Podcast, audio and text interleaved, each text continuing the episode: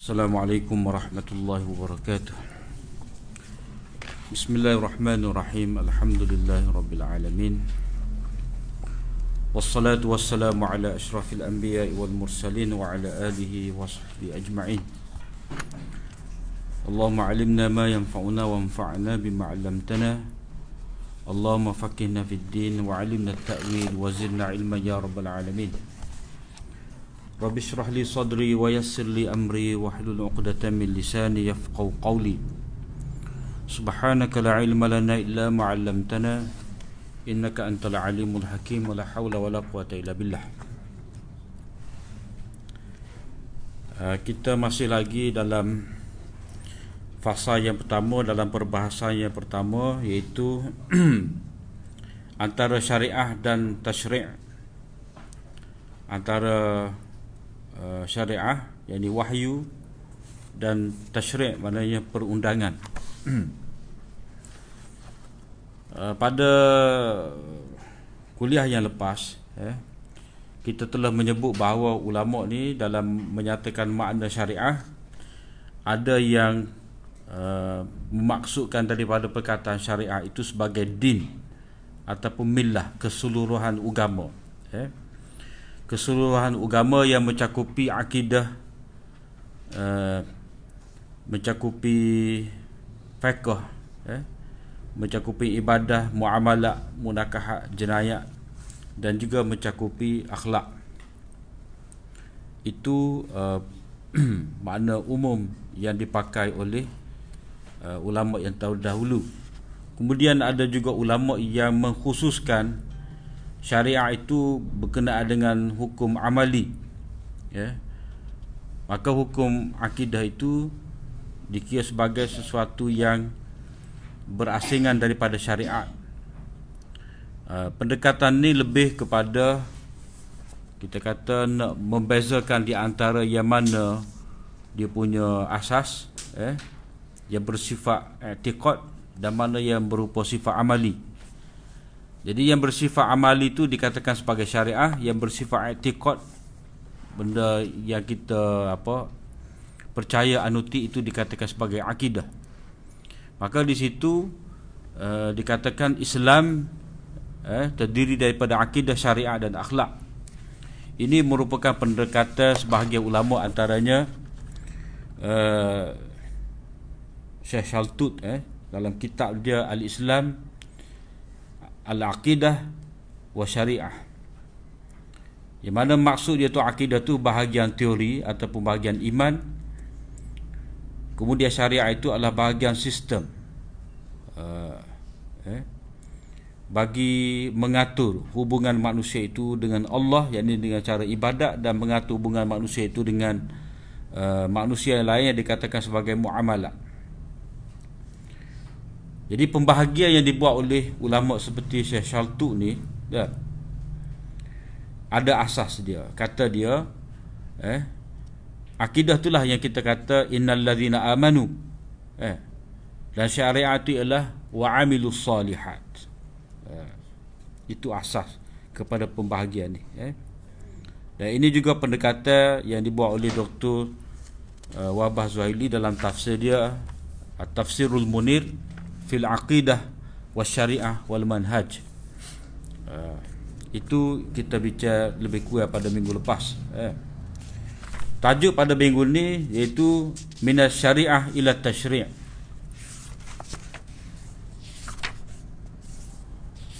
muka surat uh, 14 eh, daripada syariah kepada tashri' Kata dia tidak ada perbezaan yang signifikan Mana perbezaan dari segi jauhari Dari segi intipati Antara apa yang dinyatakan sebagai syariat Dan apa yang boleh kita katakan sebagai Tashri' Mana kita jumpa kadang-kadang disebut syariah Kadang-kadang disebut tashri' eh? Uh, kedua-duanya itu merujuk pada kata kerja syara'a yang bererti meletakkan sesuatu hukum atau menetapkannya kepada manusia. Manakala tashri' itu adalah masdar bagi perkataan syarra'a yang berasal daripada empat huruf. Yang ni orang panggil fi'il ruba'i. Eh? Kalau fi'il itu ada empat huruf, itu dipanggil fi'il rubai jadi asal maknanya asal dia syara'a eh dalam al-Quran syara'a cuma ada juga disebutkan oleh ulama sebagai syara'a jadi syara'a yusyari'u tashri'an eh uh, jadi atau wazan fa'ala yufa'ilu taf'ilan. Sekalipun ia tidak digunakan dalam al-Quranul Karim maknanya perkataan syara'a ataupun tashri' eh tidak tidak tersebut di dalam al-Quran namun ia telah digunakan oleh ulama terdahulu. Meskipun penggunaan itu adalah sedikit jika dibandingkan dengan penggunaan untuk kata kerja berasaskan tiga huruf yakni sulasi iaitu syara'a dan segala derivatifnya mana segala pecahan kalimah daripada uh, syara'a yusyari'u tashri'an eh musyarri' Ha. jadi hal tu, tidak banyak berbanding dengan syara'a syari' uh, ataupun syara' uh. itu dari segi dari segi bahasa lah eh. maknanya kata Syekh Raisuni di sini dia tidak ada beza mana lebih kurang aja. Uh, antara syara'a dengan syara'a Cuma apa yang mahu di, dinyatakan oleh Syekh Raisuni di sini uh, dalam bahagian ni uh, iaitu ada uh, apa ada sedikit perbezaan penggunaan yang mana itu menyebabkan uh, maksud syariat itu menjadi lebih sempit lagi.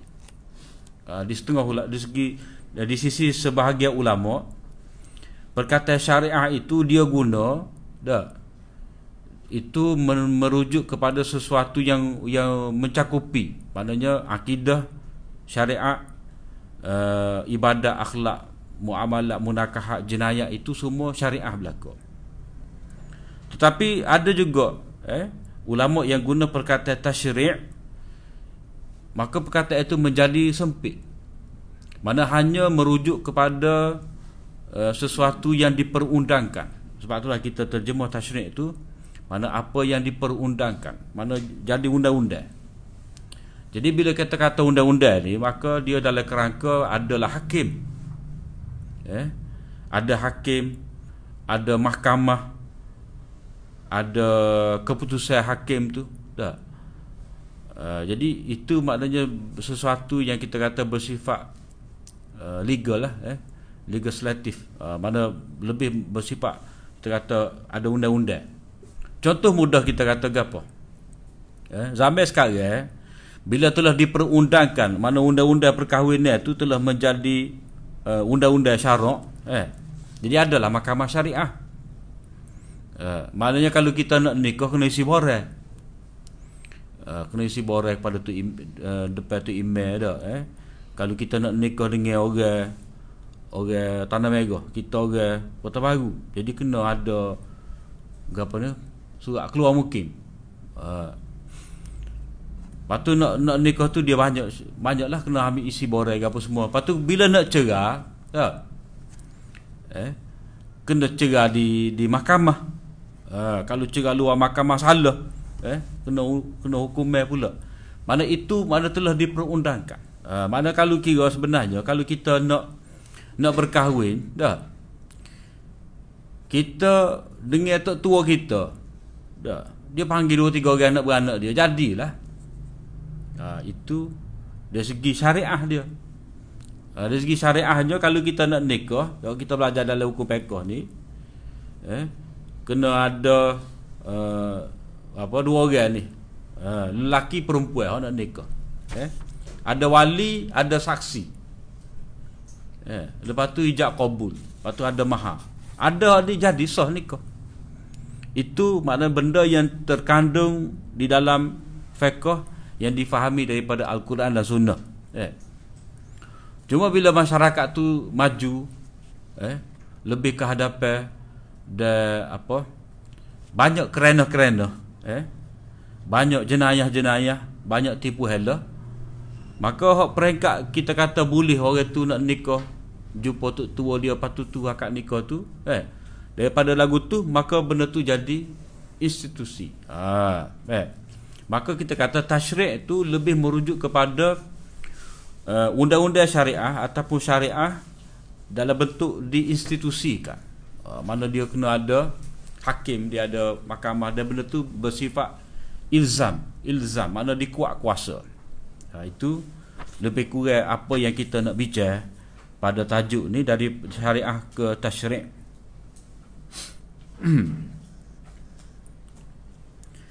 ha, jadi perkataan tasyrik ni dia bukanlah sesuatu yang yang apa jauh daripada syariat eh?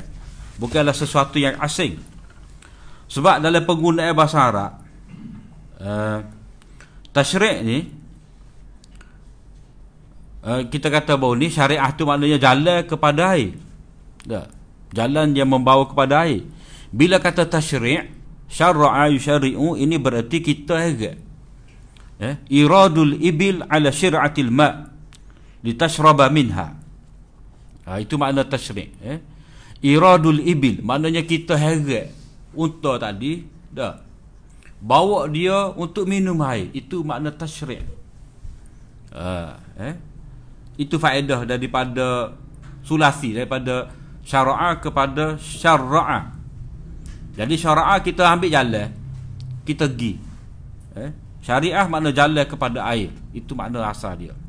Bila kata syara'a syari'u tasyri'an maknanya kita eret unta menuntun unta dah bawa dia tu kepada air untuk dia minum. Itu tasyrik jadi kita boleh buat kesimpulan tasyrik ni eh dengan arti kita membawa uh, masyarakat eh ataupun kerajaan dah pihak berkuasa membawa masyarakat untuk mematuhi hukum-hukum syarak. Uh, maka adalah denda. Macam kita kata tadi eh.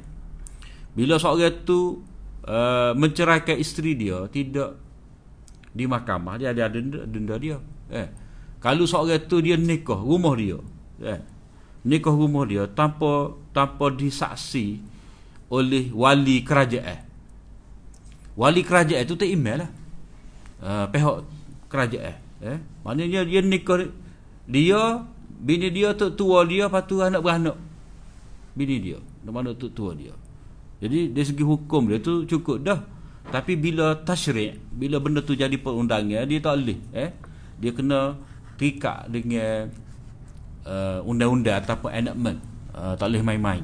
Uh, itu itu dengan arti maknanya uh, pihak berkuasa bawa ataupun memastikan uh, rakyat dia ni dah mematuhi hukum syarak. Jadi hak tak ikut tadi didenda uh, itu tasyri'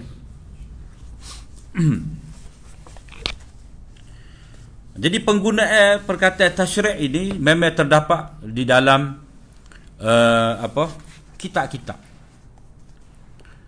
Oleh itu dalam erti mana dalam tafsiran surah uh, uh, apa firman Allah Taala dalam surah Isra ayat 71 eh yauma nad'u kullu unasim bi imamihim. Eh Ingatlah hari kami menyeru tiap-tiap kumpulan manusia dengan nama ketua-ketua mereka. Imamihim, imam, eh, hok duduk depan. Yang yang diikuti, yang memimpin, eh. Jadi kata Abu Zaid iaitu dengan kitab mereka yang bersifat tasyrik yang diturunkan ke atas nabi mereka. Uh, Ibnu Zaid kata bi kitabihimul ladzi unzila ala nabiyihim min at-tasyri'. Eh? Itu dengan kitab mereka yang diturunkan kepada nabi mereka yang membawa syariat, membawa tasyri'. Uh, jadi tasyri' di sini dengan makna syariah itu sendiri, maknanya tidak ada beza. Uh, eh? Tasyri' di sini dia tidak ada beza dengan makna syariah.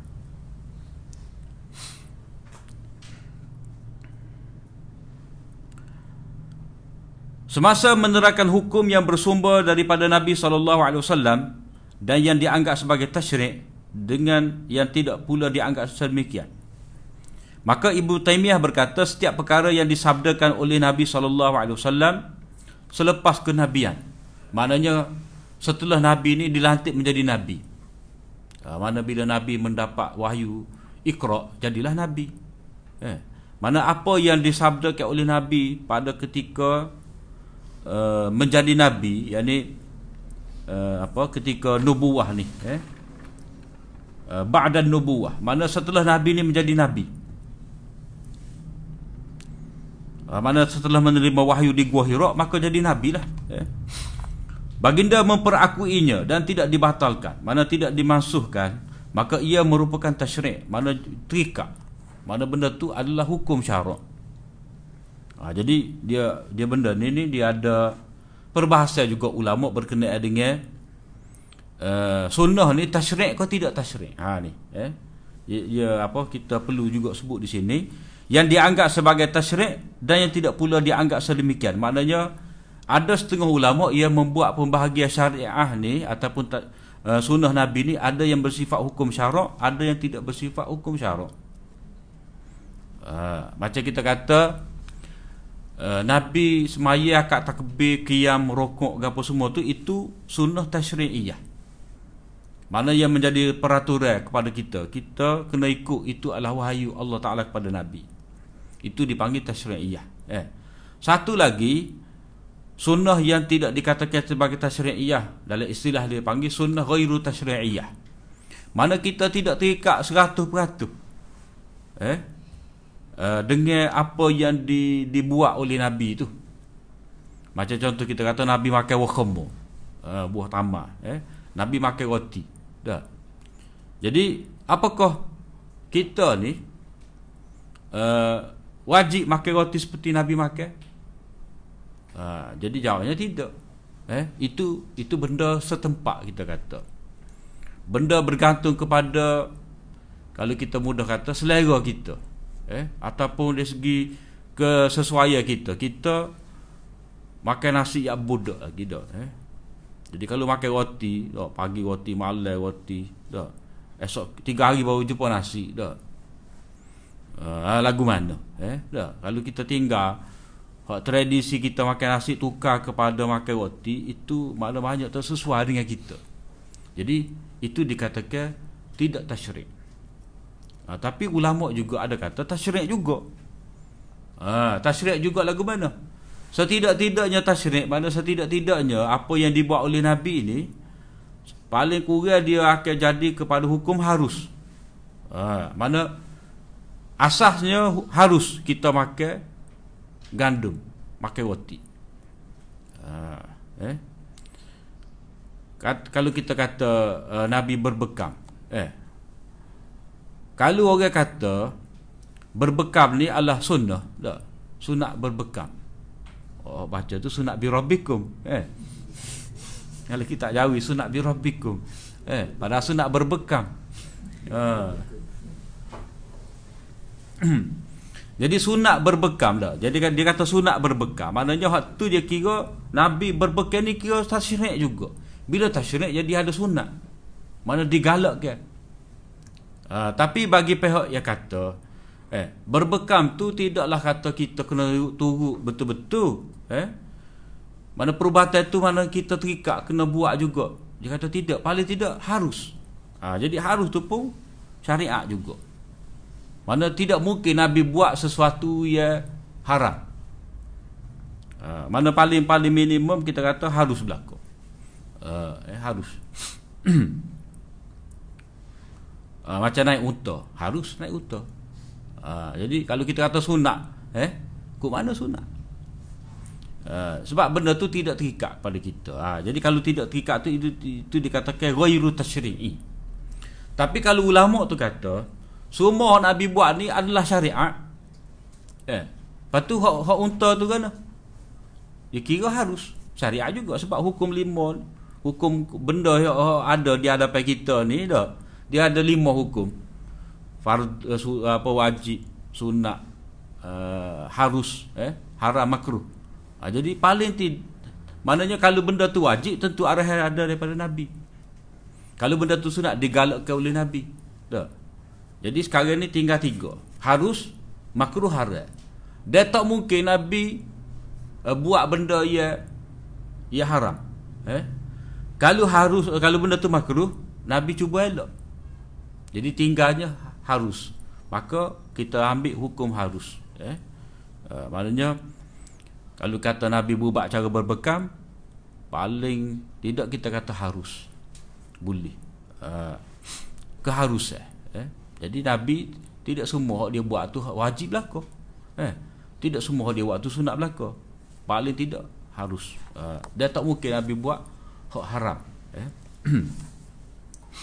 ha, jadi Ibnu Taimiyah kata maknanya dia kata apa yang nabi sabdakan setelah menjadi nabi dan nabi memperakuinya dan tidak ada dalil yang memasukkan maka ia merupakan tasyri' mana dalam dalam dalam kitab dia tu dalam majmuk fatwa tu dia kata tasyri' ha, maknanya uh, syariat dengan tasyri' sama makna. Itu di peringkat dahulu eh.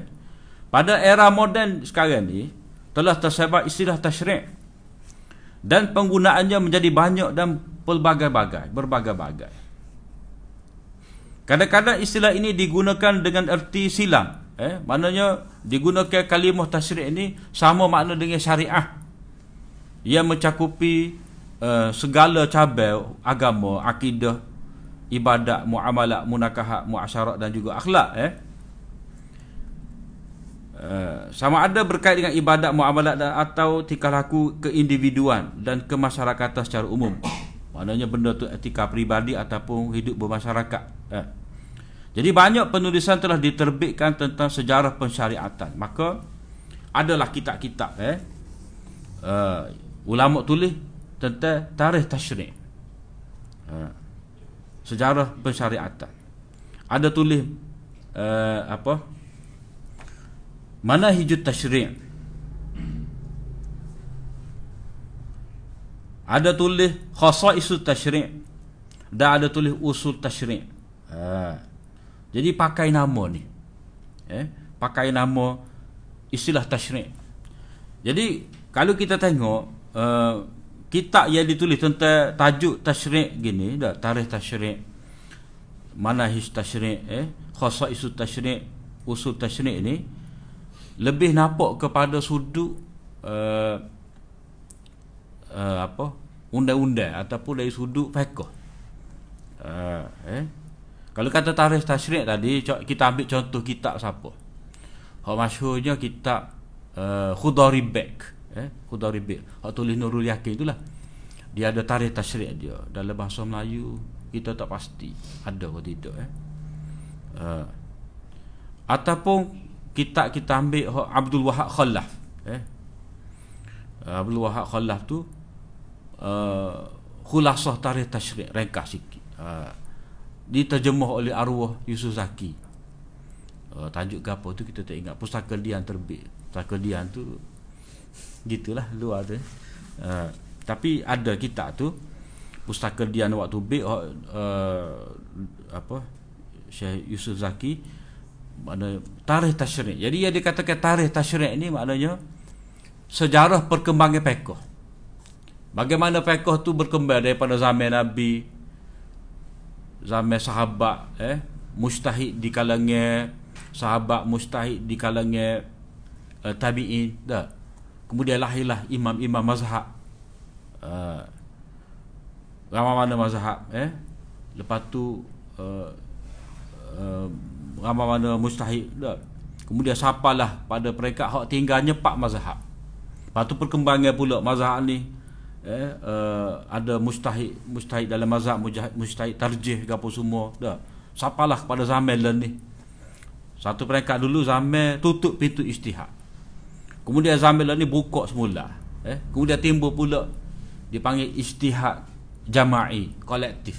Uh, mana istihad ramai-ramai. Maknanya seorang tu tidak mampu nak waktu ambil hukum tetapi dia kata dia berpakat. Contoh dalam masalah semasa eh. Seorang ahli fatwa nak waktu bid hukum tentang bidang tu bidang perubatan. Jadi dia kena dapat pak, nasihat daripada pakar doktor pakar perubatan. Ha, jadi dia dapat maklumat tu barulah dia beristihad. Jadi dia tidak perlulah belajar perubatan eh. Ha, tu orang panggil tarikh tasyrik manhaj tasyrik ni kaedah uh, penetapan hukum oleh oleh ulama. Ha, metodologi imam lah. Lebih mudah kita tahu metodologi imam. Uh, cara imam Imam Syafi'i waktu buat hukum. Cara Imam Abu Hanifah waktu buat hukum eh. Ada juga yang kaji. Ada satu kitab tu dia panggil uh, ke apa dah eh. Manhaj eh. Umar Al-Khattab fi tashri' gitulah lebih kurang. Method eh manhaj ataupun method uh, Sayyidina Umar Al-Khattab dalam waktu buat hukum. Uh, sebab sepanjang sejarah Sayyidina Umar jadi jadi jadi khalifah tu macam-macam. Uh, hukum-hukum hak dia ijtihad. Ha, eh. Contoh dia apa? Dia lari daripada buat haji tamatuk ha, dah itu maknanya polisi kerajaan lah siasah syariah eh. Supaya Mekah ni makmur sepanjang tahun. Tidak kata orang mari buat umrah ni hanya mari ketika nak buat haji eh. Bulan Rejab tak ada bulan Syaban tak ada bulan Ramadan tak ada bulan bulan lain tak ada. Muharram tu sunyi dah. Tak sedia nak sepanjang tahun ada orang buat haji dengan um, orang buat umrah. Maka sebab tu dah dia lari daripada buat haji tamattu eh. Begitu juga Sayyidina Umar dia membekukan uh, bahagia asnaf muallafah qulubuhum. Sebab kata dia tidak ada orang uh, di kalangan muallafah qulubuhum ni yang layak menerima uh, zakat. Jadi dia tidak beri. Uh, dia membekukan bukan dia membatalkan makna dia bekukan. Uh, mana tak ada keperluan. Eh? uh, itu contoh dia lah. Ciri-ciri pensyariatan ni khasaisu tasyri' maknanya Syariat ni gapo sifat dia? Sesuai sepanjang zaman, bersifat rahmat, bersifat adil. Eh. Ha, ni dia ada kitab-kitab dia lah. Antaranya kitab Isu Qadawi. Eh. Tajuk kitab gapo dah kita tak ingat dah. Adalah berapa kitab dia tu. Eh. Kalau agak tinggi sikit. Isu Tashri' Al-Islami oleh Fatih Duraini. Begitu juga usul syariah, dasar-dasar pensyariatan. Ini dia lebih merujuk kepada usul fi eh? usul tashri' islami Ali Hasabullah ada satu kitab usul fiqh cuma dia buat tajuk tidak usul fiqh tapi usul tashri' jadi hak kita nampak di sini penggunaan tarikh tashri' mana hijut tashri' eh khasa isu tashri' ini ini lebih bersifat khusus ha. mana cara kepada hukum-hukum fiqh saja maknanya bahagia akidah tu sudah duduk ke tepi dah tak masuk. Eh dalam dalam perbahasan ni. Tarikh tasyrik eh. Jadi tarikh tasyrik itu bila kata tarikh tasyrik tak masuk dah hukum akidah. Mana perkembangan akidah tak faham. Jadi waktu tu kena tengok pula dalam kitab lain lah. Marilah kitab tarikh ilmu kalam ko sejarah ilmu kalam ko duduk situ. Ha. jadi adanya tentang perkembangan pekoh eh dalam sesetengah keadaan at-tasyri' digunakan dengan erti istilah yang lebih sempit. Lalu ia dimaksudkan sebagai undang-undang atau enakmen undang-undang yang dikeluarkan oleh negara, kerajaan dan institusinya. Mana lebih kepada hal inilah kalau kita kata undang-undang Islam, undang-undang keluarga Islam. Ha, mana setakat itu ya. Mana tak ada undang-undang zakat, eh, undang-undang puasa. Uh? Cuma ada tu dia bentuk sepik lah. Uh, eh. Undang-undang semaya Kata undang-undang semaya. Undang-undang semaya ni Bila kata undang-undang semaya ni Dia tak masuk rukun semaya. Dah. Rukun semaya Perkara membatalkan semaya. Ha, Bila kata tashrik Kalau kata tashrik Berkenaan dengan semaya ni Cara nak semaya uh, Apa? Rukun semaya tak masuk. Cuma kalau ada pun sikit je Ha. Undang-undang tetap lelaki tidak pergi semaya jemaah. Ha tu adalah. Ya, mana ditangkap tu. Ha. Ataupun kalau kata undang-undang puasa, dia tidak ada sabit berkenaan dengan apa.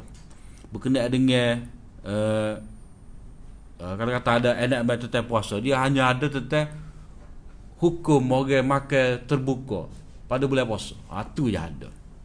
Ha. Jadi dia lebih sempit, eh? Bila kata undang-undang keluarga Islam. Mana kita nampak undang-undang nikah kahwin. Jadi lebih sempit tertumpu kepada undang-undang yang yang dikeluarkan oleh kerajaan. Dan badan-badan dia lah. Uh, jabatan-jabatan dia. Malahan ketika berlangsungnya perbincangan tentang at-tasyri' yang disifatkan dengan keislaman mana dikatakan tasyri' uh, tasyri' al-islami at-tasyri' al-islami eh akhirnya dalam banyak keadaan perkara yang dimaksudkan dengannya bertukar menjadi hukum-hukum syarak yang pelaksanaannya atau pengamalannya pengamalan pelaksanaannya itu termasuk dalam ruang bidang kuasa negara dan kerajaan mana sepi eh lebih sepi seperti kita kata tadi lah kita kata uh, undang-undang keluarga Islam, undang-undang jenayah Islam, mana lebih sepi? Undang-undang perbankan Islam, mana sepi?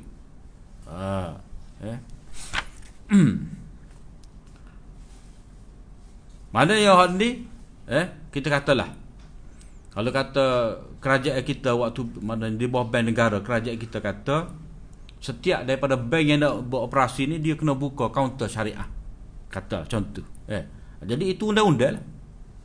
Maknanya kalau dia nak hidup sebagai bank, dah dia kena buat kaunter syariah. Ada bahagian syariah. Uh, itu mana sepi. Maknanya undang-undang tu uh, apa?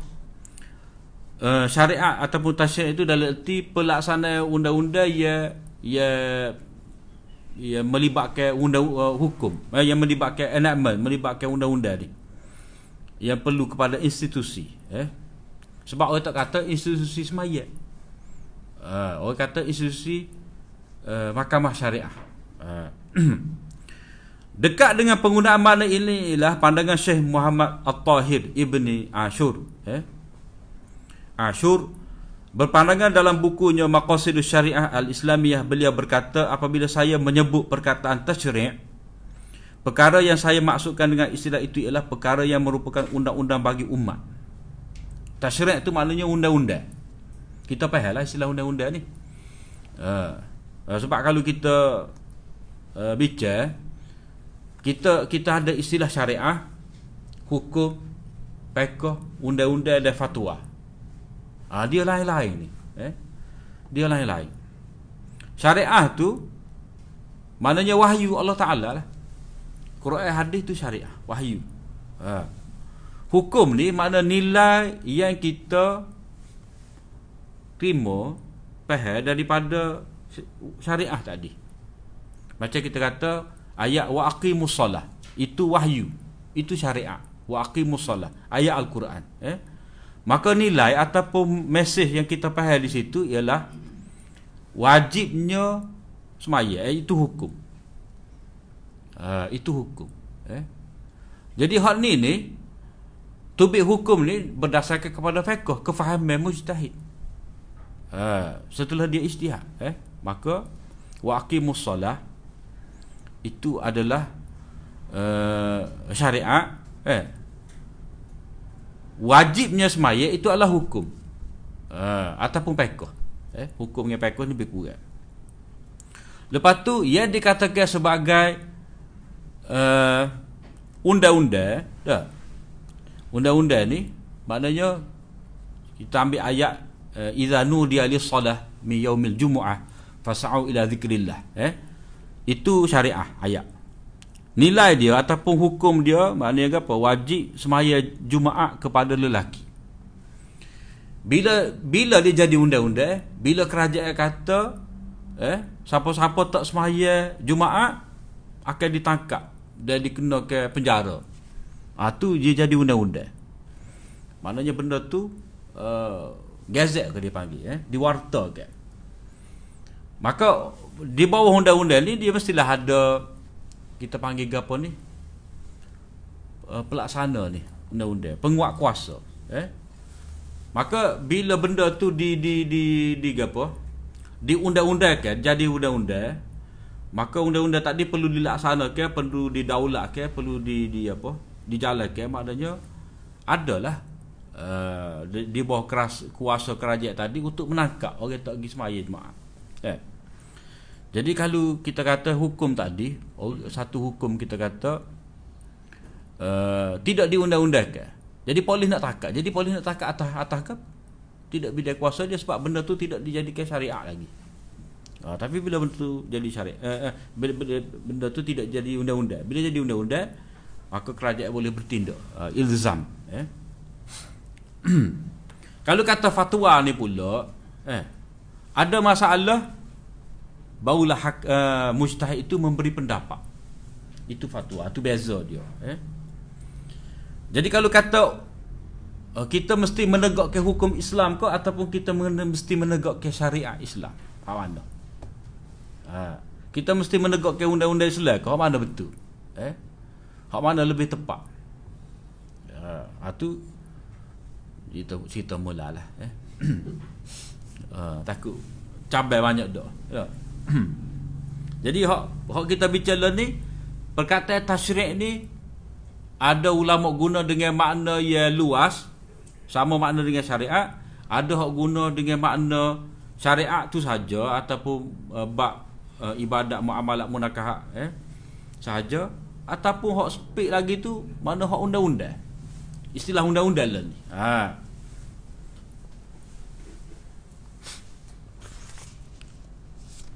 Ha, jadi kata Ibnu Ashur perkara yang merupakan undang-undang qanun. Ha. Eh qanun lil ummah. Qanun lil ummah.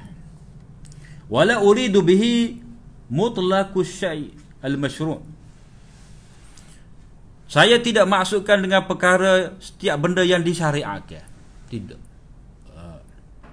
jadi kalau kira uh, gapo? Kita disyariatkan buka puasa dengan watama atas syirik itu kalau kira. Dah eh? Hukum dia sunat buka puasa dengan watama eh? Tapi dari segi istilah undang-undang dia tak tak tak kena tu. Tak ada kaitan eh? Maknanya kalau ada kau orang tu ditangkap kerana tak buka puasa dengan dengan watama ah itu itu maksud dia eh? Jadi asal mana tasyrik ni segala yang disyariatkan tu memang dipanggil tasyrik tetapi dalam kitab dia ni maknanya uh, Syekh Raisuni nak mari dalil ulama yang menggunakan dengan maksud khusus yang lebih sempit ni.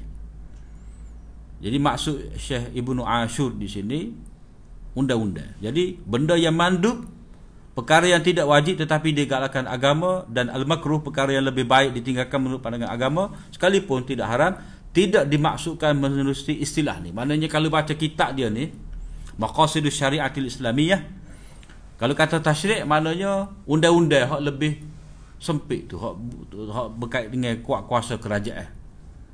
Ha. Tidak dimaksudkan menerusi istilah ini sebagaimana saya berpandangan bahawa hukum ibadat sesuai untuk dinamakan sebagai dianah. Dianah tu atas dasar dia beragama dia antara dia dengan Allah Taala itu makna dianah. Uh, eh. Macam kita kata dianah ni kita dengan Allah Taala. Uh, kita dengan Allah Taala makna kita kena kalau kita ada kesalahan kita tobat. Uh, eh. Dia satu lagi hukum dia panggil hukum qadaan. Hukum qadaan ni kita dengan kajian eh.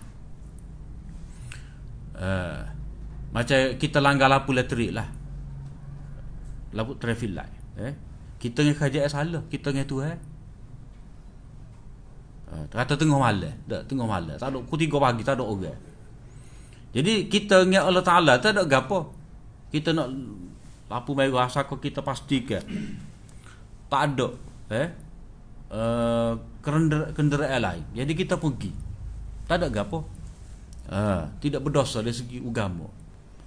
Uh, tapi dengan kerajaan eh, ada kau kecuali lagu tu? Dalam undang-undang jalan raya. Eh? Ada. Kita tak tahu. Tapi biasanya tak ada. Eh? Maknanya kita salah tu. Kalau kata cokoh boleh ada. Pukul 3 pagi. Pukul dia sampai kita. Eh? Dia kata cik. Kita kata ni pukul 3 pagi. Tak. Ada ni. Undang-undang kata langgar lapu penuh. Ha, jadi itu kodaan. Mana benda yang di, di apa di di di wartakan benda yang terikat dengan undang-undang. Ha, kita dengan kerajaan ya itu dia itu qadaan. Atas kita dengan kerajaan. Ha.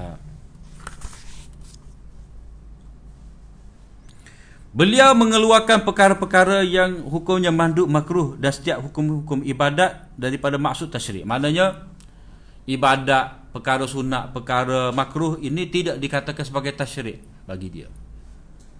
Ha.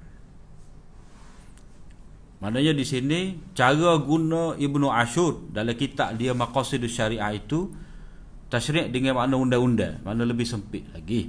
Ha. Akan tetapi dalam tafsir dia tafsir Ibnu Ashur ni nama dia uh, At-Tahrir wa Tanwir. Dia punya makna panjang juga apa kita tak ingat dah. Uh, tahrirul akli ke apa tahu wa tanwiruhu bi bil wahyi. Tak ingat tajuk dia ke apa. Tapi orang panggil tas, tafsir tahrir wa tanwir eh? At tahrir wa tanwir. Ha, mana tafsir ni? Tafsir ya ya pentinglah kalau abak ni eh?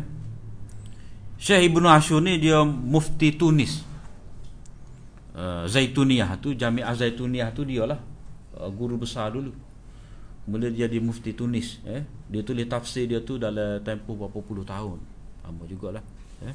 Tafsir Tahrir wa Tanwir Tafsir tu Kalau kita nak kata tafsir Makosid wah, Boleh juga eh. Sebab dia ayat tu makna Makosid semacam uh, Pasal apa hukum eh. Itu tafsir At-Tahrir wa Tanwir dari segi munasabak pun ada juga dari segi balarah sebab dia ahli ni eh. Memang dia ni syekh kul orang panggil syekh syekhul kul. Serba-serbi. Uh, sebab kitab dia ni uh, apa banyak beda lah.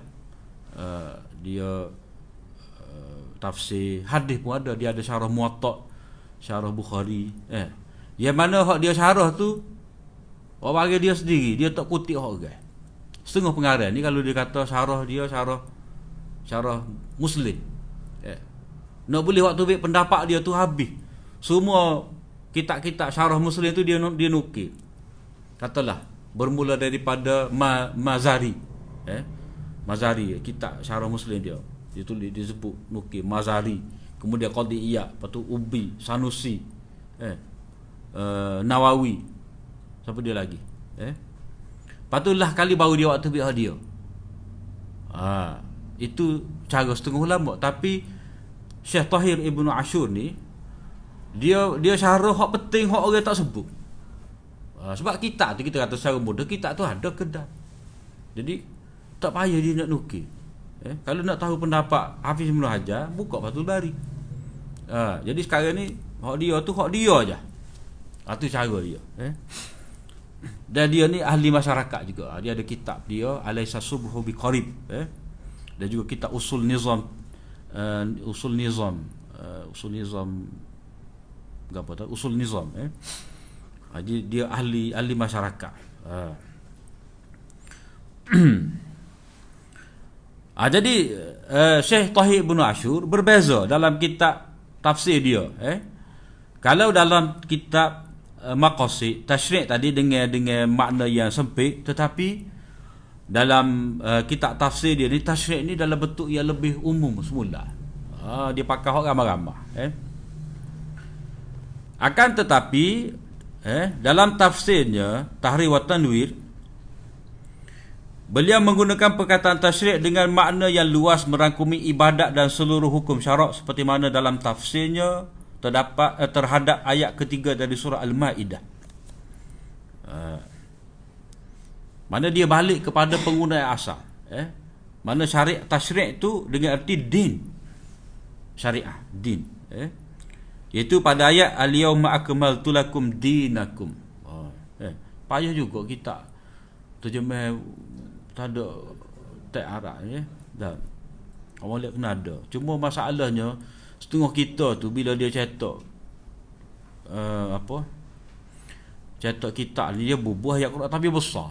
Empat kali ganda daripada huruf jahwi huruf rumi wah tu tak kena lah eh? Pada-pada lah. Uh, biar sahih tu biar sesuai. Uh, jadi kalau kalau kecil sangat mana guna kanta gitulah eh? Uh, jangan besar pula setengah tu besar eh? Besar.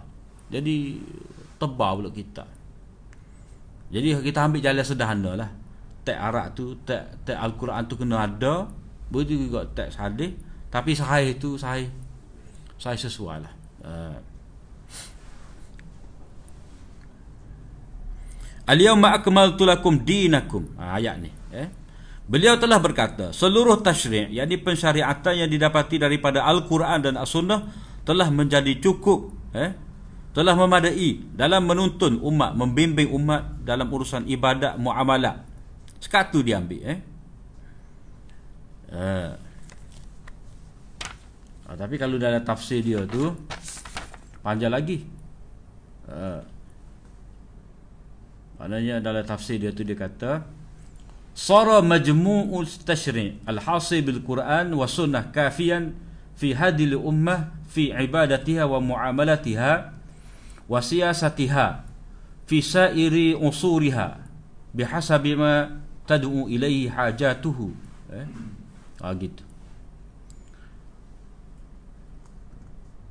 Jadi seluruh tasyrik seluruh perundangan tadi yang difahami yang terhasil yang didapati dalam al-Quran dan sunnah itu memadai mencukupi. Eh padah dah. Sempurna bila kata sempurna maknanya padah eh? Cukup uh, memadai untuk membimbing umat sama ada dalam ibadat muamalah politik eh pada sepanjang zaman mengikut uh, hajat manusia mengikut hajat manusia ni kita apa hajat kita ni banyak Hajat banyak Lepas tu Quran ni sikit eh? Maknanya usul Quran tu Kuliah tu ha, Balik situ eh? Yang, yang dikatakan memadai ini lagu mana Kalau kira eh, Quran dengan 900 muka surat 6300 apa? 20 ayat. Uh, 1230 ayat. Mana sikit tu? Manusia makin Makin bertambah Masalah makin berkembang Timbul macam-macam jenis penemuan tak? kajian eh, apa? Eh, ciptaan baru ni. Uh, jadi hukum tu perlu perlu semacam pada jawapan syariah. Maka di situ kuliah syariah itulah yang menjamin eh. Jadi sempurna tu mana sempurna dari segi kuliah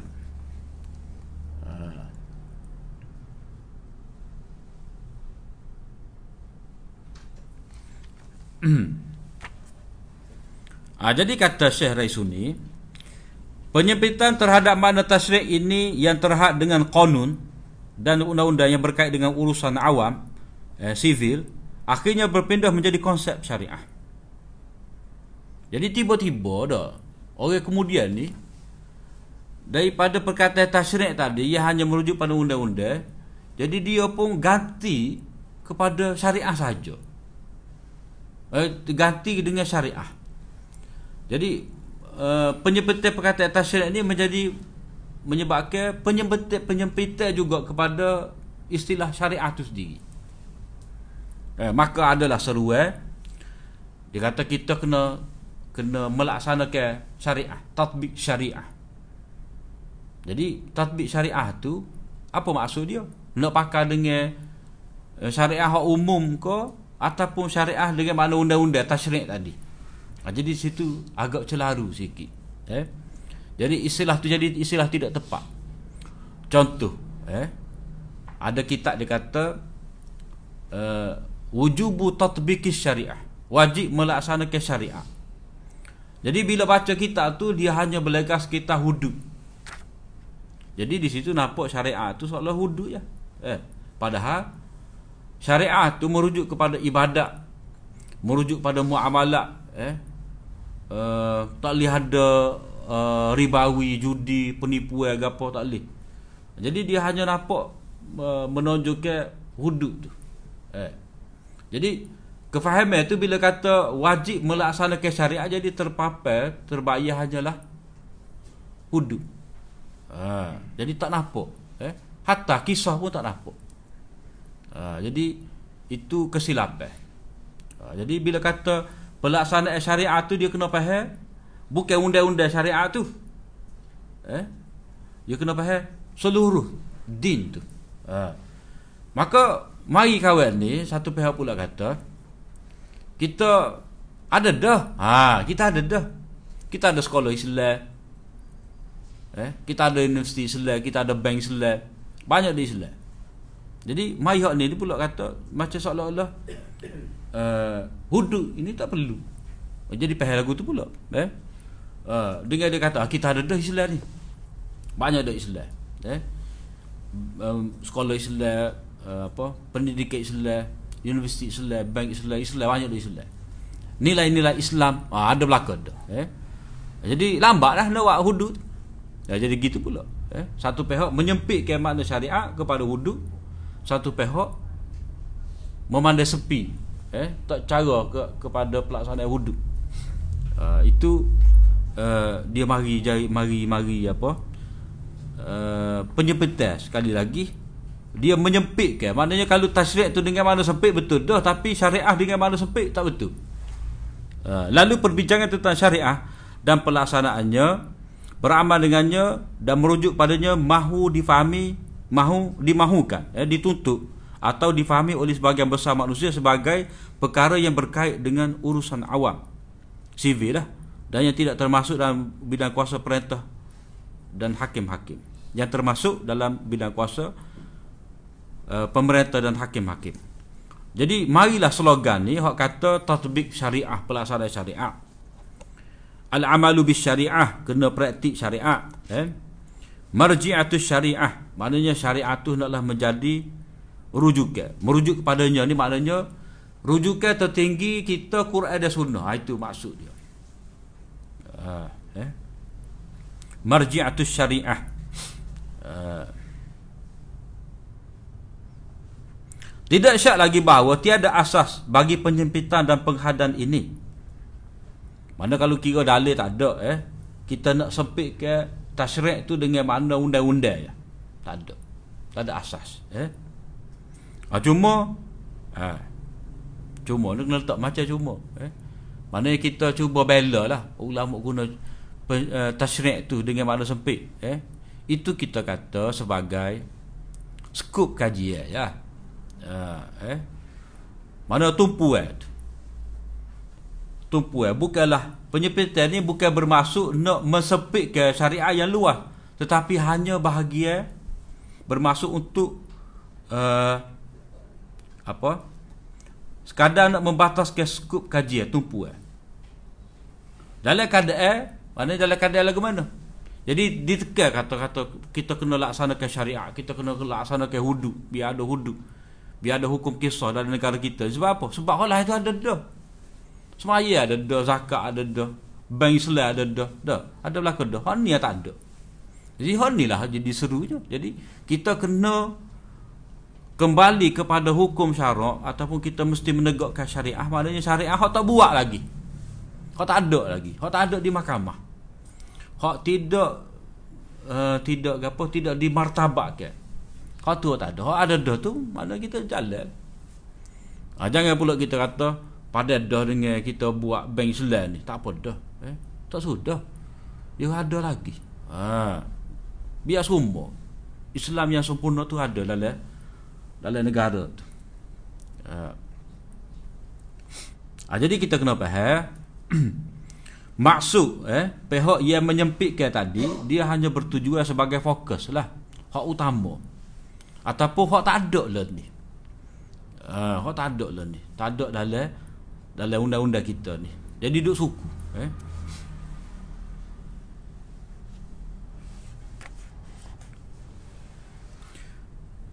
Dasar dan kaedah syariat tidak memungkinkannya. Maknanya tak mungkin nak kita nak menyempitkan syariat yang luas ni. Itu asas kata Zurai Sunni di sini eh. Syariat tu dengan makna yang luas itu mengapa kita nak menyempitkan?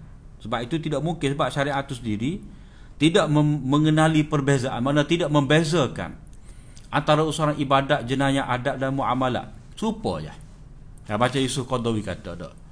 Allah Ta'ala yang mensyariatkan kutiba alaikumusiyam dia jugalah yang mensyariatkan kutiba alaikumul qisas pada tak tak beza tak beza kita bila puasa eh sungguh puasa tapi bila kisahnya uh, eh nak puasa ni kita cedah adalah musabakah antara bangsa tu tak cek nak puasa tu uh, dah uh, sibuk eh macam-macam lah mana nak puasa tu oh wa wa, wa khemas apa dah dah bisik-bisik pun orang tahu belakang.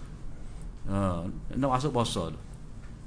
Uh, jual kemur ke apa, cek nak sambut puasa, eh. Jadi ayat kutiba alaikumus siyam. Mana kita akak. Kita patuh. eh. tapi bila kutiba alaikumul qisas senyap. Padahal Tuhan yang sama eh ayat gaya ayat yang sama kutiba alaikumus siyam kutiba alaikumul qisas eh semua tu disebut ya ayyuhalladzina amanu kutiba alaikumul qisas. Ya ayyuhalladzina amanu kutiba alaikumus siyam. Kalau ada dalam dalam dalam dalam dalam negara kita praktik kita siam kisah tak ada. Ha, jadi itu makna kita telah membezakan eh antara hukum Allah. Mana tak ada alasan untuk kita bezakan. Sama saja eh. Serta tidak tiada beza antara hal ehwal keluarga ehwal syakhsiyah eh dan ehwal yang bukan bersifat kekeluargaan. Serupa je. Maknanya undang-undang undang-undang nikah kahwin dengan undang-undang apa? Masuk hal ehwal keluarga ni maknanya undang-undang nikah kahwin lah.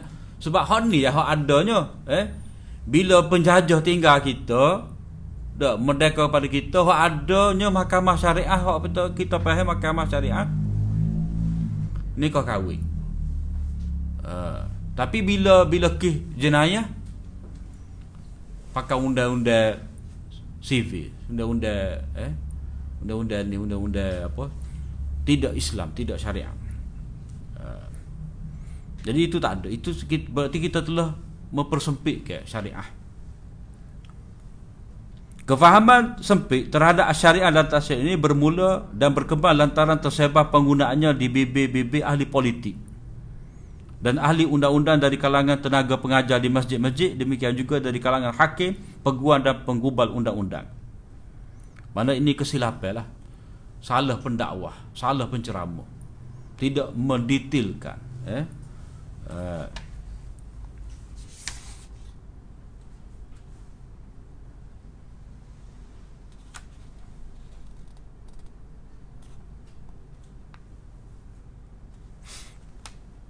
Sementara itu dalam syariah dan perundangan Islam solat merupakan tasyrik. Ha, jadi hak dia kata tak ada asah untuk kita beza okay? Jadi dari segi dari segi kaedahnya semaya tasyrik. Mana itu benda yang telah di uh, digariskan, eh, telah di diperundangkan oleh Allah Taala ke atas hamba dia. Begitu juga dengan tayamum, tasyrik juga. Ha, uh, macam kitab kan, ada satu kitab tu hikmatul tasyrik. Hikmat pensyariatan hukum. Jadi undang-undang kepada kita. Jadi Allah tu ia telah membuat undang-undang untuk kita.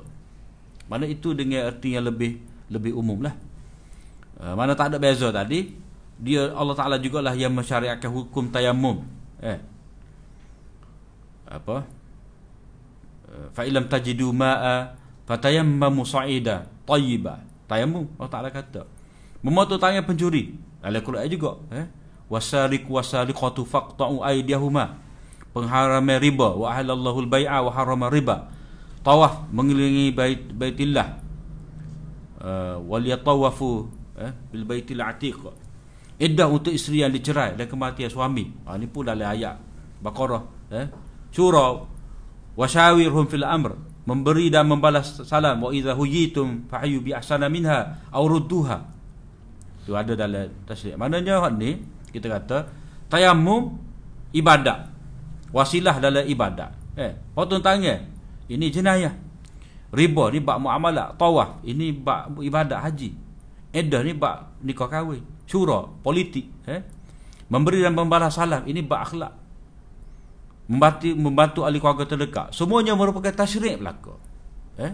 Walaupun walaupun uh, apa ini semua tasyrik walaupun berbeza-beza mana ni bak ibadat wasilah ibadat ini bak akhlak ini bak politik ini bak nikah kahwin ini bak muamalah ini semua tasyrik jadi tak perlu dibezakan uh, Begitu juga dengan pengharaman mengumpat dan batu api. Eh? Uh, apa ni? Namimah. Uh. Berbuat baik kepada ibu bapa, jihad, hukum-hukum zakat, adab makan dan minum, memelihara perkara yang sesuai dengan fitrah. Eh? Uh, itulah uh, apa? Asyarah minal fitrah tu. Kak misa, sipai janggut. Uh, apa potong kuku eh oh, fitrah tu uh, bab kebersihan ya bab kebersihan keadilan dan berlaku ihsan innallaha ya'muru bil adli wal ihsan dalam setiap urusan. Juga merupakan tasyrik demikianlah konsep syariat tanpa sebarang perbezaan. Maknanya ibadat ke muamalah ke jenayah ke adab semua adalah tasyrik semua syariah. Ha. cuma hak raisuni kritik eh? Kritik uh, kritik Ibnu Ashur ni dia sebenarnya uh, kita boleh kata uh, apa yang dia tulis dalam satu kitab tu tidak semesti eh, istilah tadi terpakai dalam kitab lain-lain juga. Uh, eh. jadi hak dia kata eh, macam mana ni eh, Ibnu Ashur dalam kitab Maqasid tu dia kata tasyrik ni undang-undang dah. Tapi bila dalam dalam kitab tafsir dia kata tasyrik ni umum pula. Jadi macam tidak konsisten. La yattarid eh. Uh, kita boleh kata tidak ada masalah sebab satu kitab dia ada style dia. Uh, dia ya ada ke? Okay? tasyrik dalam kitab ni ni maksud dia. Jadi kena pakai hak tu lah. Uh, hak dalam kitab tafsir dia tu pakai hak umum. Hak tu lain cerita lain eh? asalkan dia sebut uh, dia sebut tu ada beza. Itulah yang dikatakan beza tu dari segi penumpuan ataupun majalul bahthi eh, dia buat perbezaan itu berdasar kepada bidang kajian. Syekh Ibnu Ashur sendiri ketika memilih makna yang lebih sempit bagi tasyrik dalam buku Maqasidus Syariah Islamiyah itu dengan makna perkara yang merupakan undang-undang untuk umat beliau didapati telah suka untuk konsisten dengan konsep ini. Payah nak nak nak nak apa? Nak pakai tasyrik ni dengan makna undang-undang ni. Payah juga eh dan dalam menetapkan contoh untuknya dan tujuan-tujuannya. Oleh itu kita mendapati beliau berkata, perkara yang saya maksudkan dalam buku ini adalah pengkhususan kajian tentang tujuan-tujuan syariat, tujuan-tujuan Islam dalam persyariatan konun berkaitan muamalah dan adab. Ha, jadi dia tambah. Beliau telah menambahkan perkataan adab dan memasukkan dalam erti tasyrik. Sedangkan adab tu dia tidak jadi undang-undang ha, Tapi Dia terpaksa juga. Maknanya tidak dapat menjaga juga Konsisten perkataan tasyrik itu Dalam kitab yang sama. Yeah. Sedangkan kebanyakannya Merupakan mandubat Maknanya bak akhlak ni Bak adab ni Banyak benda anjuran Galakkan dan makruhat. Eh, Anjuran tinggal Dalam usaha ibadat Dan hubungan kemasyarakatan. Beli, kemudian beliau eh, Kemudian beliau menjelaskan dengan terang. Secara terang beliau kata tentang kemuskilan yang beliau hadapi disebabkan pilihannya dalam perbezaan, pembezaan dan penyempitan penggunaan perkataan tasnif. Dia pun tak lagi juga. Eh? Beliau rahimahullah berkata dalam pengkhususan yakni penggunaan perkataan tasnif ini kami menemui sedikit kesukaran dalam merujuk kajian-kajian ilmuwan terdahulu. Mana nak buat contoh payah. Untuk itu saya berasa sukar. Eh? Dalam menyatakan contoh-contoh dalam bab muamalat dan sebagainya, saya menjadi suka untuk merujuk contoh-contoh dalam bab dianah dan ibadat. Dianah itu seperti kita kata tadi lah, antara kita dengan Allah. Eh? Dan, dan dalam bab pengabdian. Lantaran dalam contoh-contoh itu terdapat petunjuk kepada tujuan umum syariat. Nah, syariat. Eh? Syariat itu mana Allah lah. Yang mensyariatkan hukum. Atau kefahaman-kefahaman para imam dalam syariat tentang perkara yang dikendakinya. Mana dia terpaksa mengakui payah nak ambil contoh. Eh? Punca kemuskilan tersebut ialah bahawa al-maqasidul ammah tujuan tujuan umum bagi syariat tadi dah. Prinsip universal kuliah itu dan juga kaedah-kaedah yang terdapat dalam syariat beroperasi. Eh? Maknanya terpakai. Beroperasi maknanya dia bergerak. Eh? Uh, dia berjalan. Mana ada. Berfungsi Eh, dalam semua lapangan dan bab-bab syariah. Uh, seluruh bab syariah eh merangkumi perkara cabangnya termasuklah perkara furu' eh dan juga pelbagai hukum dan adab-adab yang umum dan khas bahkan eh Contoh di sini, kaedah menolak kesukaran yakni raf nafyul haraj eh ataupun raf'ul haraj. nafiul haraj ataupun raful haraj menolak kesukaran turut merangkumi lapangan berkaitan akidah. Eh mana menolak kesukaran ni kita kata lebih banyak dalam bab ibadat ataupun dalam bab muamalah eh. Macam contoh dalam bab muamalah ni menafikan kesukaran. Lagu mana uh, asalnya kalau kita jual beli barang ke kalau benda tu tak ada depan kita tak boleh uh, jadi kalau kalau tak boleh jadi payah juga orang nak nego. Eh macam kita tak akak tempoh tak salah. Jadi kalau kita kita nak nak barang kena ada kedai baru kita dapat. Eh kadang payah. Eh begitu juga.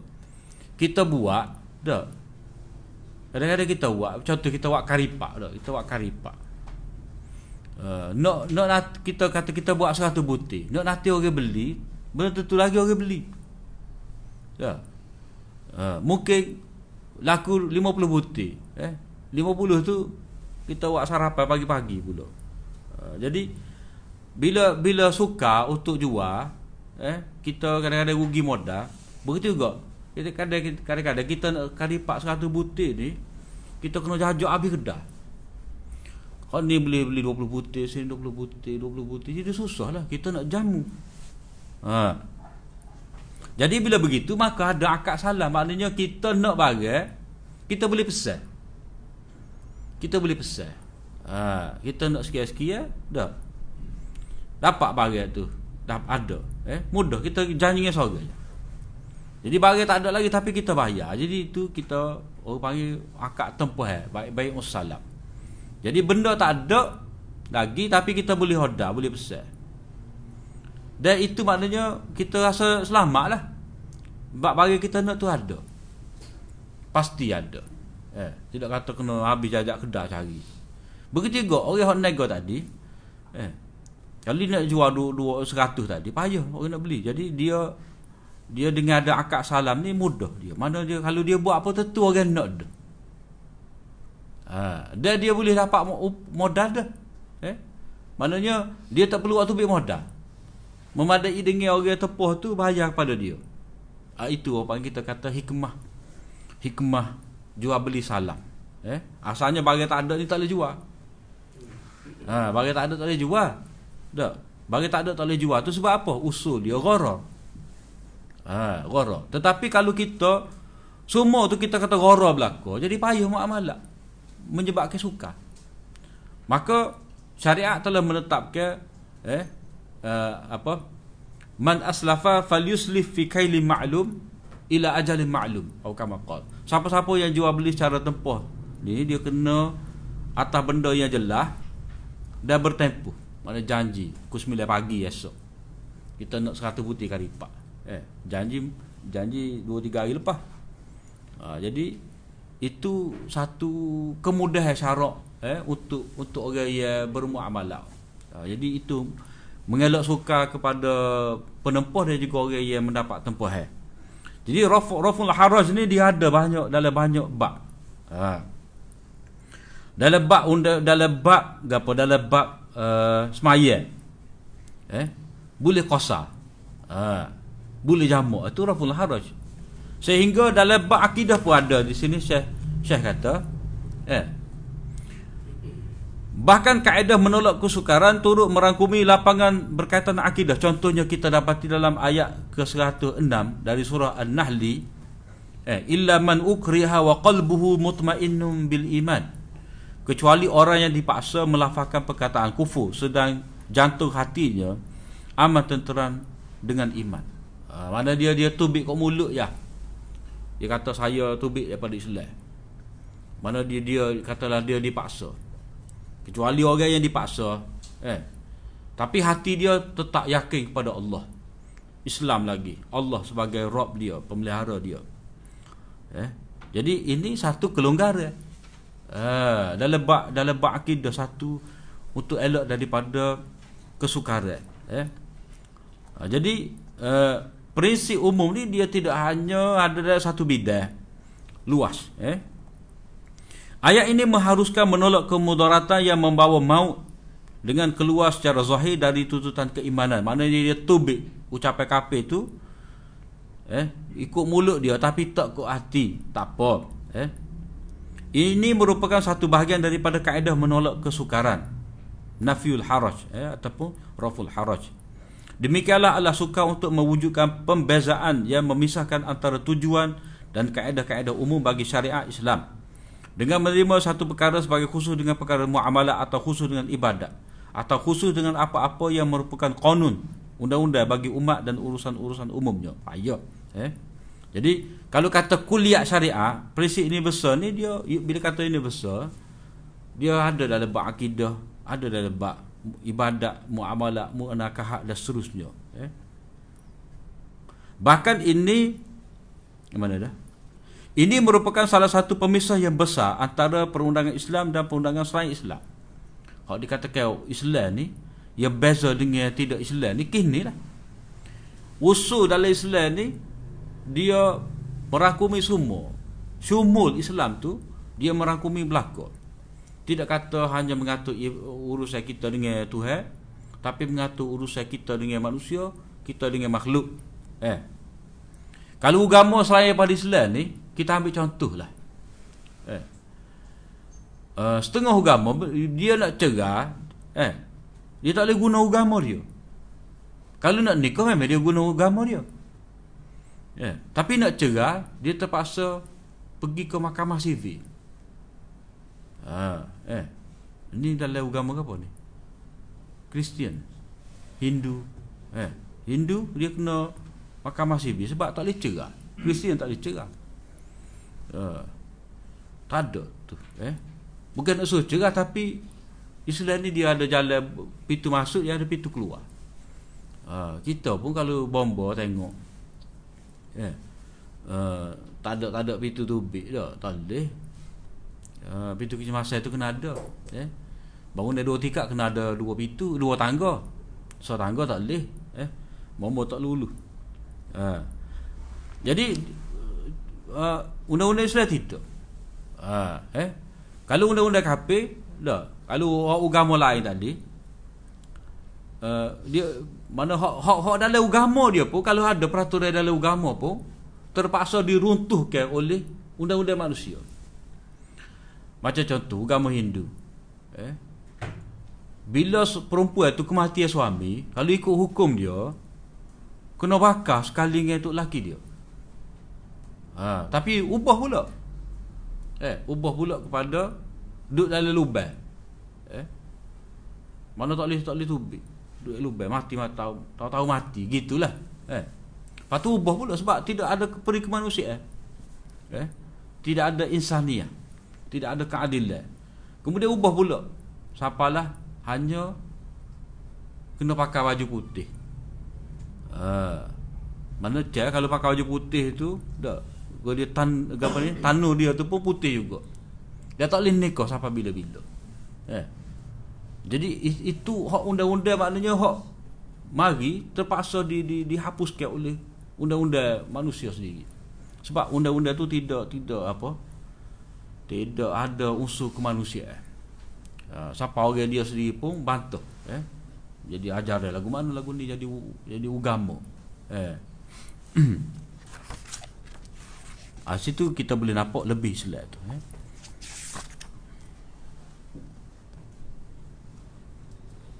Bahkan ini merupakan pemisah antara kefahaman perundangan dan peranannya menurut pandangan Islam dan undang-undang ciptaan manusia. Ayo kita boleh tengoklah. Undang-undang ciptaan manusia ni dia tidak dapat menjamin keadilan dalam semua keadaan. Tapi undang-undang Allah Taala ni eh ada ada jaminan tadi. Ya. Kemudian tak, tak habis juga ni. Uh, Ah, kita berhenti situ lah. Uh, maknanya kesimpulan dia, ya, ada pendekatan ulama ia pakai makna syariah itu dengan makna tasyrik dan ada juga yang menyempitkan. Uh, tapi kuku mana pun, eh, syariah itu sendiri adalah sesuatu yang uh, luas, eh, yang dapat menjaga Uh, kemaslahatan semua manusia di sepanjang zaman. Walaupun uh, manusia mencapai kemajuan. uh, jadi setakat itu saja أقول قولي هذا وأستغفر الله لي ولكم. السلام عليكم ورحمة الله وبركاته.